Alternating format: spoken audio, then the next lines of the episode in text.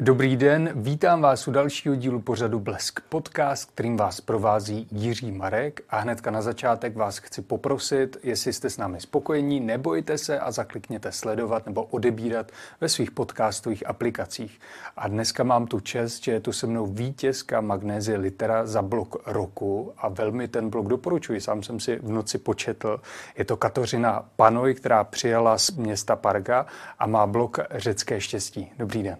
Dobrý den. Moc vás tady vítám. Uh, už odezněla ta radost z magnézie litery za blok roku, nebo ještě stále to v sobě cítíte? Já bych řekla, že ještě ani tak nenastala. Mně to ještě pořád nedochází. Je to taková jako vlna euforie, radosti, ale potlačená tak, tak trochu. Mm-hmm. Na předávání vás doprovázela maminka, která věřila od začátku do konce, že vyhrajete. Kdo měl větší radost, vy nebo ona? Já bych řekla, že asi maminka. Když zaznělo to mé jméno, mě se hrozně rozklepaly nohy. Eh, ruce, hlas, úplně to prostě to bylo něco šíleného. A maminka jasala, brečela do toho. A měla radost, ohromnou, ohromnou radost měla. Posílala jste jí ty své vlastně první příspěvky? Vy jste začala v březnu na začátku mm. koronaviru. Maminka nemá Facebook, mm-hmm. takže to vůbec nečetla. Četlo to jenom pár mých kamarádů, který mě vlastně do toho tak jako postrkovali. Píšeš skvěle, když se mi bavila v lockdownu, tak si založ blog. Takže kamarádi to četli, ale maminka ne. Ty jsem poslala až teď, že jsem nominovaná, takže to je jako pro ní, aby měla radost. Tak to byl asi pro ní příspěvek, který ona vůbec četla. Dokážete posoudit, jak se to vyvíjelo, ten váš blog, o čem jste psala na začátku, o čem píšete třeba teď? Ze začátku to byly jenom takové jako postřehy asi denní. Pak jsem začala psát, jak jsem se do té pargy dostala, jak jsem se seznámila. A pak už to šlo jedno za jedním. Popisovala jsem lidi v uličce, co máme v obchůdek, hmm. sousedy, rodinu. A až to z toho vzniklo, tak jak to vypadá teď. Parga je takové malé řecké městečko, které je opravdu na jihu Řecka, ne na severu, říkám to špatně, pardon, na severu je Řecka. Je to severozápad. Ano. Mm, proč jste se dostala zrovna do Pargy? Jak jste se dostala do Řecka? Klasicky, jako asi všechny holky, co tam zůstávají. Přijela mm-hmm. jsem na dovolenou, seznámila jsem se s manželem budoucím. A i když jsme byli čtyři roky nejdřív kamarádi, známí, pak se to přehouplo v lásku a už jsem tam zůstala. Co se vám na začátku před těma 22 lety říkám? 22 lety. Správně na manželovi, který se jmenuje Kosta, líbilo? Já nevím. Asi, že byl... No jo, vlastně. Já nevím. Neví. Asi skvělý chlap od začátku. Hmm. Lišil se třeba od eh, kluku tady něčím, nebo byl? Já už jsem předtím žila pár měsíců v Itálii a v mm-hmm. Turecku, takže takový ten jižní způsob, taková ta, ta jižní komunikace se doslyší tady od, od té český, tak to asi byl takový ten první impuls. Není tam takový ten, ten stud nebo takový to obcházení a hlavně tam ani není takový to, jak se teď říká, s někým se seznámím a tyko nevím, co bude. Začalo to jako přátelství, mm-hmm. takže to bylo úplně o něčem jiným, než eh, takový ten klasický vztah, který se třeba bude tady, že to bylo na dálku. Já jsem tam jezdila jednou třeba za měsíc, nebo když byly prázdniny, takže to bylo, bylo to trošičku jiný, než kdyby jsem třeba si našla tady nějakýho Čecha. A vy jste se tam poprvé dostala úplně náhodou na tu pargu. Je to tak? Úplně náhodou. Já jsem chtěla jít na Sicílii uh-huh. a změnili nám, změnili nám prostě letenky. Já jsem jednou koukala a paní v té kanceláři tenkrát cestovní, no tak, tak pojedete do pargy znova. Já jsem tam byla asi před deseti lety tenkrát. Uh-huh. Říká, tak jo, tak teda pojedeme znova do pargy. No a, a už jsem tam zůstala. Proč jste se nakonec rozhodla tam zůstat v Řecku a jak těžké to bylo doma prosadit? Předpokládám, že vás nechtěli úplně pustit. Právě, že ne. Já tím, že jsem už žila v Itálii a pár měsíců v Turecku, tak máma už to prostě brala jako tak. Zakázat mi to nemůže. Mm-hmm. Asi to hodně, ne, že by to vadilo, mrzelo jí to, že se odstěhuju takhle daleko, ale, ale nezakázala mi to, nebo mi ani neříkala, nikam nejezdí bude to těžký. Prostě to nechala na mě. Mm-hmm. A opravdu jste poslechla to srdce, přijala do Pargy do Řecka. Jak vás tam uvítala rodina budoucího manžela? Ze začátku, protože jsem já neuměla řecky, oni neuměli anglicky, taky hmm. rukama, nohama jsme se domluvali a oni byli hrozně skvělí, hrozně příjemní. A zlomilo se to až, tam je první, první musí být syn, prostě jako dědic toho, toho rodu a celého toho majetku. A zlomilo se to, když já jsem čekala první dceru, tak bylo znát, jak ty vztahy prostě hrozně ochladly. Mm-hmm. Hrozně mě to mrzelo, nerozuměla jsem tomu, ale jako no, už, už tím nic neudělám. Jste odhalovala různé zvyky nejenom v rodině, ale také řecké zvyky. Hmm. A doteď je odhalujete ještě něco, co vás stále překvapuje? Co vás třeba naposledy překvapilo? Mě už tam asi nic překvapit nemůže. Ne. asi ne. Jako takový těch 22 let už si zvyknete na takový ten řecký způsob, na to řecké myšlení. Mě třeba překvapují věci naopak tady v Čechách. Mm-hmm. V tom Řecku tam už asi není nic takového, co mě překvapilo. Hnedka na začátek asi prozradím, když jsme se potkali, tak jste mi začala hnedka tykat. Já jsem, no. jsem zase přeskočil lavikání a říkala jste mi, že si na to nemůžete zvyknout, že tady jsme takový formální. V Řecku je to, tam si tykají všichni. A třeba když jsem přišla poprvé k doktorovi, tak, jako, tak mi tykal. A já tak jako zůstala koukat jako doktor a tyká mi a ale je to tam úplně normální, prostě i mezi cizíma lidma. A je to možná příjemnější, ne zrovna u toho doktora, ale někam jdete a prostě v okamžitě a všichni jsou kamarádi najednou. Mm-hmm. Bavili jsme se o vašem blogu. Jak to teďka vlastně funguje? Vy píšete každý den, přidáváte příspěvek, máte nějaké nachystané dopředu, nebo je píšete vždycky večer spontánně? Je to spontánní. Mm-hmm. Buď je to nějaký zážitek, který jsem eh, zažila, občas, když je nějaký svátek, tak popíšu ten svátek. Je to spontánní, ne, ani nemám žádný koncept, který by jsem si připravovala, takže občas se tam najde nějaká chyba, že už to pak nekontroluju, ale prostě sednu a, a odpočívám u toho. Určitě se nabízí otázka, jak se liší a v čem jsou stejní řekové a Češi. Kladete si tuto otázku často, nebo už to nedokážete posoudit? Já si to nekladu, kladou mi to jiní. Aha. Ale ten rozdíl, nedá se říct, někdo je lepší, někdo je horší.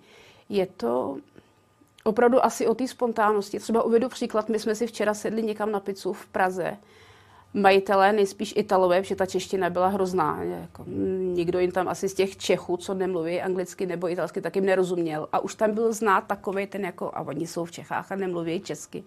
A sedla si tam rodina s dvěma malýma dětma. A asi byla míchaná, že mluvili dobře italsky i česky. A ty děti samozřejmě asi, jak jsou zvyklí, tak tam po té pizzerii běhali. Nekřičeli, nikoho neotravovali. Ale plno lidí se tam stěžovalo, jako to jsou rozmazlený haranti a to se prostě nedělá. Maminka je hrozná, ta by si je měla uklidnit. A to je asi takový ten největší rozdíl mezi tím jihem, nejenom tím Řeckem, Itálií, Tureckem, eh, já nevím, mezi tady Čechama, že ty Češi si neumějí užít takový ten okamžik, tak si sednu na pizzu a že tam někde běhají děti. Nám to přijde úplně normální. Ale lidem se to tady nelíbí. A to je takový ten asi největší rozdíl mezi tím jihem a tady, a tady Českem. No to mi povídejte, já mám docela divokýho syna, no. pořád ve školce slyším, jak zlobí, ale přitom je jenom ale akční. Přesně, jako je to dítě a tu radost prostě nějak musí projevit. A aby jsme prostě pořád těm dětem říkali, tady si sedni a mlč a, a nic nedělej, není to přirozený. A ty řekové, tak eh, ty děti tady v tom podporujou kamkoliv přijdete, tak uh, buď ty děti dají daj nějaké nevím, pastelky a nějaký sešit, ať si tam kreslej, vyloženě z té kavárny. A nebo je tam nechají běhat. Děti se tam dostanou do kuchyně a já nevím, kamkoliv můžou se podívat, něco si tam vyberou a, a je to úžasný. Hm. Když jsme u těch dětí, vy sama máte dvě děti, dceru mm-hmm. i kluka, a ještě se staráte o dvě děti v pěstounské péči. Mm. Jak to všechno zvládáte? Práci, vedle toho ještě čtyři děti, Pejska, který je docela aktivní. No, Pejsek je hodně aktivní. A ještě, ještě do toho vlastně psát blog. Jako zvládnout se to musí. A navíc děti už jsou, nebo ty moje vlastní, už jsou větší. Ani je 18, bude jí 18, synovi je 15, takže i pomáhají s těma mladšíma. A, a musí to fungovat navzájem, prostě nemůže to nikde drhnout. A ono se to dá naučit, není tam, nejsou tam, jsou, občas jsou nějaký problémy, ale ne tak markantní, aby jsem se z toho hroutila. Hmm. Co jim nejvíce chutná, když jim uvaříte? Co je bestseller? No, no, každý dítě je něco jiného, takže třeba vaříme tři chody. Dcera nejstarší, ta nejí vůbec maso. syn zase nejí zeleninu, Je, to má se ta prostřední nefély, ta z té pěstonské péče, tak ta dělá to, co dělá naše dcera. A naštěstí malý Ája, tak ten sní úplně všechno. Máte to složitý. Je třeba nějaké jídlo tradiční české, které mají rádi? Taky asi ne. Taky ne. Mm-mm. Je to takové, je to tak opravdu promíchaný. Třeba vánoční eh, české jídlo, bramborový salát a buď kapr nebo řízek. Mm-hmm. Tak si nejí ten salát, dcera nejí ani řízek, ani toho kapra. Takže jako fakt se nedá říct, co je takový to top pro všechny. Máte to složité. Ehm, V jednom rozhovoru, myslím, že to bylo pro web i60, jste říkala, že ve svém blogu často zobrazujete, jak mizí z Řecka tradice a jak i se mění ta města. Když jste přijela do Pargy, tak jste popisovala, že to bylo opravdu bílé město, ne barevné, jak jsou teďka lidé zvyklí. Co, je, co stojí za tou zkázou eh, těch měst, těch tradic? Určitě turismus. Mm-hmm. Lidi se snaží prodat to, tu dovolenou někomu ten, ten čas, snaží se, aby to bylo v souladu s tím, co ty turisté chtějí. A taková ta tradice, takový to klasický, bohužel musí jít, musí trošku do pozadí. Hmm.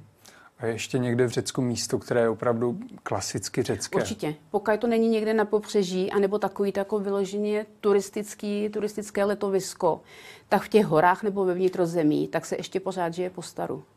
Mně to přijde trošku jako paradox, poněvadž ve svém bloku píšete o tom, že mm, turismus zabíjí Řecko ty tradice, ale na druhou stranu vás třeba živí tím, že Určitě. prodáváte turistům. Určitě jiný řešení bohužel není, hmm. protože těch, těch míst, kam se běžný turista, nejenom z Čech, ale z celé, celé Evropy, z celého světa může podívat, tak je hrozná spousta, to je nepřeberný množství. A ty místa, třeba právě jako je Parga, se musí snažit a nabízet víc a víc, aby tam eh, ty lidi jezdili ne jednou, aby se tam podívali po druhý a po třetí, což se hodně děje, zvlášť třeba v té Parze. Ale to využití je úplně jiná doba, než bylo před 60 lety, co tam ten turismus začínal. Dřív tam stačila pláž a, a slunečník. Ale teď už chtějí golf a teď už chtějí, já nevím, nějaký skluzavky pro děti a tím se to asi mění. Dokážete ještě uvést příklad, které třeba zvyky vymysleli z té parky za tu dobu, co vy tam jste? Z Pargy těch zvyků ani moc nevymizelo, přece jenom Parga je maličká, tak se snaží, snaží se ty zvyky udržovat. Ale třeba kroje, to už se tam nevidí. Dřív, já když jsem tam třeba před těma 20 lety, tak většina těch starých žen nebo vdov ty kroje měla. Ale zvyky jako takový ne, protože i to tahne ten, ten turismus. Ale třeba ve velkých městech tam už se tak neslaví.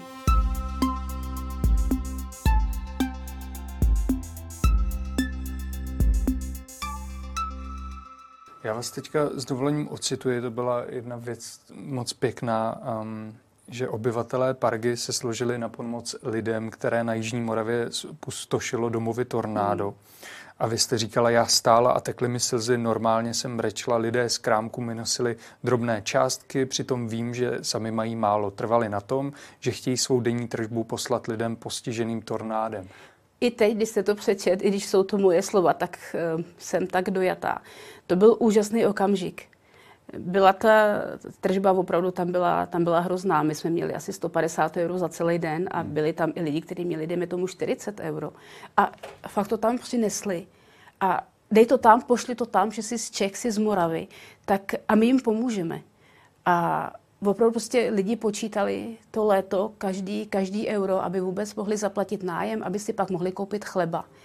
A, a dali to. A prostě ten pocit byl, byl neuvěřitelný. Bylo to skvělý. Hmm. A přinesli to z toho důvodu, že jste tam tak zapadla, že věděli, že jste z Česka? Hmm. Hmm. Protože samozřejmě jezdí tam za mnou Češi a povídám jim, vyprávím jim o Čechách. Takže věděli, jako kam to půjde. A byla jsem hrozně ráda. Bylo to, bylo to úžasný od nich. Je to něco jako běžného na řecích, že jsou takhle solidární, že jsou takhle hodní? Na těch vesnicích ještě pořád jo. Hmm. Třeba právě, když jsem zmiňovala ten lockdown, díky kterému jsem začala psát, tak tam bylo běžný, že se na ploty věšely igelitové tašky, plátěný nějaký, nějaký pytle s jídlem, s oblečením, že ten lockdown tam byl o hodně tvrdší než tady. Nesmělo se z vesnice do vesnice. A lidi si takhle pomáhali. Prostě kdo co měl, tak pomohl tomu, tomu druhému, tomu sousedovi. A i ta pomoc jako všeobecně je tam, je tam velká. Hmm, druhý blok, u kterého jsem se dojal, tak bylo, když jste popisovala, eh, s čím přišla, přišlo jedno z dětí, kdy nevěděla, jak se má chovat eh, k ruskému kamarádovi. Byl to hmm. kamarád nebo kamarádka? Teď se omlouvám, nejsem Kamarádka. si jistý. Vy jste mu to moc hezky vysvětlila, tak jestli byste to mohla přiblížit, o čem to bylo. Slavili jsme, slavili jsme narozeniny a volala mi maminka. Bylo to přesně potom pár dní po tom, co začala válka. A lidi na ně koukali tak ne divně, ale trošku otažitě, asi nevěděli, jak se mají chovat. A ona mi volala, hele Káťo, já tam tu dcerku nepošlu, prostě je to, je to nepříjemný, jí se, ona se možná bude cítit nepříjemně. A náš malý Aja, protože má kamaráda z Ukrajiny a slyšel ve škole, prostě ve školce, co se děje, tak, tak se asi bál, že prostě a já jsem říkala, hele, pošlí tam, jsou to prostě děti, znají se, znají se, znají se roky, tak, eh, tak to nebude problém. A Ajovi jsem prostě řekla, že i kdyby tady ta Iriny potkala malýho voloďku, tak se budou skovat do bezpečí, že to jsou prostě děti a, a nemají ponětí o tom, co je válka. Přesně tak. Já jenom s dovolením to, až najdu, docituji, tak eh, vy jste tam popisovala, co každé to dítě umí a to mě překvapilo, jak mm. moc je to kosmopolitní, to město, že tam jsou opravdu různé národnosti. A, takže třeba stejně tak Ali, kterému se říká Ali z toho důvodu, protože jeho syrské a muslimské jméno neumí nikdo vyslovit a Sara holčička, nebo už spíš mladá slečna, která si nosí na párty a návštěvy vlastní krabičky s jídlem, protože její víra je košer, což nebrání ostatním dětem jí ty krabičky s nadšením výdat. A takhle vlastně popisujete ta parga je vlastně z polovičky, jsou tam smíšený manželství. A ty děti to berou úplně normálně. Tam i já třeba prostě nerozlišuju, jestli někdo je muslim, jestli je někdo žid. A naopak takový ty jejich tradice a ty, ty svátky, tak eh, pro nás je to něco skvělého. A děti to berou úplně normálně. Vy to popisujete trošku jako ráj na zemi, to městečko. Eh, ten blok je trošku naivní, já jsem taky trošku naivní. Samozřejmě, že to není ráj, není to úplně ideální, ale v tom bloku popisuju takový ty lepší zážitky a ty lepší, lepší pocity, protože lidi mají svých starostí dost. Eh, ta nálada celosvětová, celoevropská je dost mizerná, bych řekla. Tak se snažím ukázat, že i když je ten svět prostě takový, jaký je, že pořád ta radost tam může být. A také popisujete něco, u čeho já se velmi bavím, že když jste v Řecku, máte řeckého manžela, žijete v malém městečku, já v Praze, tak stejně cítím to stejné, co vy mnohdy. Že hmm. se dokážeme takhle naladit na stejnou Určitě. vlnu. Jako ono je úplně jedno, jestli žijete v Praze nebo v Parze, nebo kdekoliv prostě jinde. Záleží asi na člověku, jak si to dokáže užít a jak se dokáže přizpůsobit eh, tomu místu. Zmiňoval jste, že ti vaši sledující jsou taková pavlač, kde vlastně vám odepisují, píší vám, gratulují vám, když jste získala teďka tu cenu. Eh, cestují za vámi taky.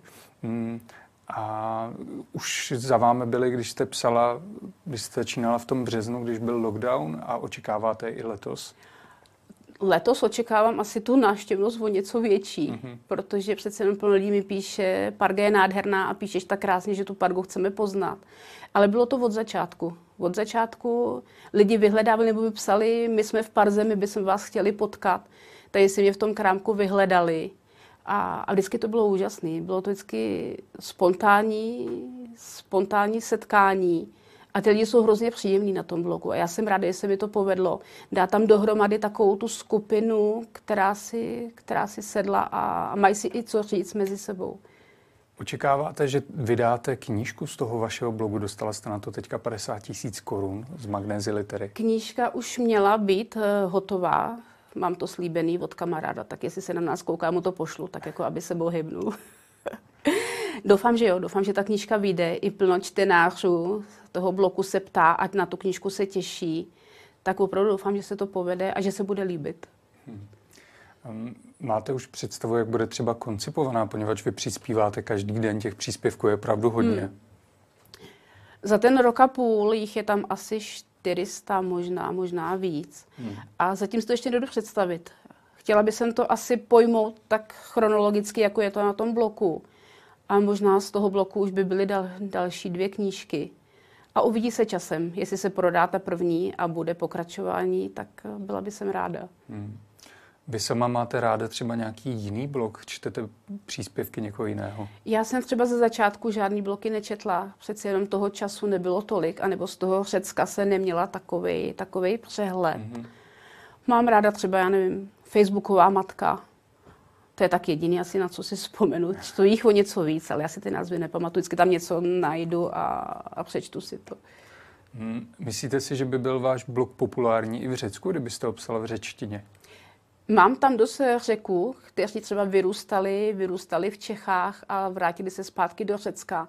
A oni jsou z toho celkem nadšení, že někdo popisuje tu jejich zemi v takovém tom příjemném duchu jako mm-hmm. já. Takže myslím, že asi jo. Jeden z největších stereotypů, který jste dokázala vyvrátit, byl ten, že řekové jsou líní. Tak jsou líní nebo pracovití, jak to je? To byl asi možná i takový ten poput, proč jsem to začala psát, hmm. protože mě to vždycky hrozně štvalo. Tam eh, v létě je běžný, že ty řekové dělají 12-14 hodin bez přestávky. Bez jedinou dne volna a prostě hmm. musí. A i na těch olivách, to je, to je nepředstavitelně, nepředstavitelně těžká práce. A líní určitě nejsou. Ono je to možná bráno tak, že v poledne se zavře a je taková ta siesta. Ale ono, když je 42 stupňů ve stínu, a tak jako na těch olivách nebo někdy nevím, dělat nějakou cestu, to se prostě nedá.